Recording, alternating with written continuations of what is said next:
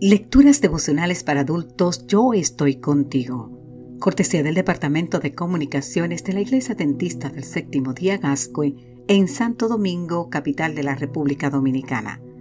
En la voz de Sarat Arias. Hoy, 17 de junio, muchos serán declarados justos.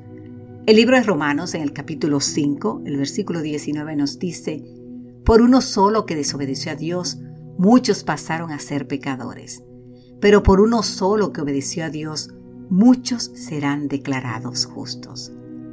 Hace unos años, nos cuenta el autor del devocional, me detuvo un policía de tránsito cuando me disponía a ir a mi trabajo. Yo circulaba a 43 millas por hora en una zona donde el límite es 30 millas. Es evidente que desobedecí la ley y que me había ganado una merecida multa. El policía me pidió la licencia, la registración del vehículo y el seguro. En ese momento yo todavía no había obtenido la licencia de conducir de Florida, pues acababa de trasladarme a Miami. Tampoco sabía dónde había puesto la registración del vehículo. Y para colmo, tampoco encontraba la tarjeta del seguro. El policía se quedó mirándome y después de hacerme varias preguntas me dijo, váyase.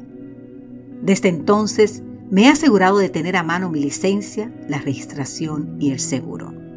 Y pongo todo mi empeño en no sobrepasar los límites de velocidad. La Biblia dice que Dios tiene una ley eterna, los diez mandamientos. Imaginemos que un día esa ley nos detuvo porque habíamos transgredido el sábado, deshonrado a nuestros padres, levantado falso testimonio contra nuestro prójimo. En fin, habíamos transgredido todos sus preceptos. No había nada que pudiésemos hacer para quedar libres de dicha situación. Y cuando el agente de la ley estaba escribiendo nuestra penalidad, que sería la muerte eterna, llega Cristo, se queda mirándonos fijamente a los ojos, se identifica con nuestra frustración, pero no puede decirle a la ley que pase por alto nuestra transgresión. No puede decir simplemente váyase. Así que dice, esta gente merece ser condenada puesto que han desobedecido. No obstante, como yo he cumplido la ley y por tanto tengo vida, yo prefiero otorgarles la vida a ellos, a fin de que su condenación recaiga sobre mí y mi justicia cubra sus transgresiones. Somos salvos, no por nuestras obras, sino por la obra de nuestro Señor. Si la salvación es por obras, pero no por obras humanas, sino por la obra que Dios realizó en y a través de Cristo.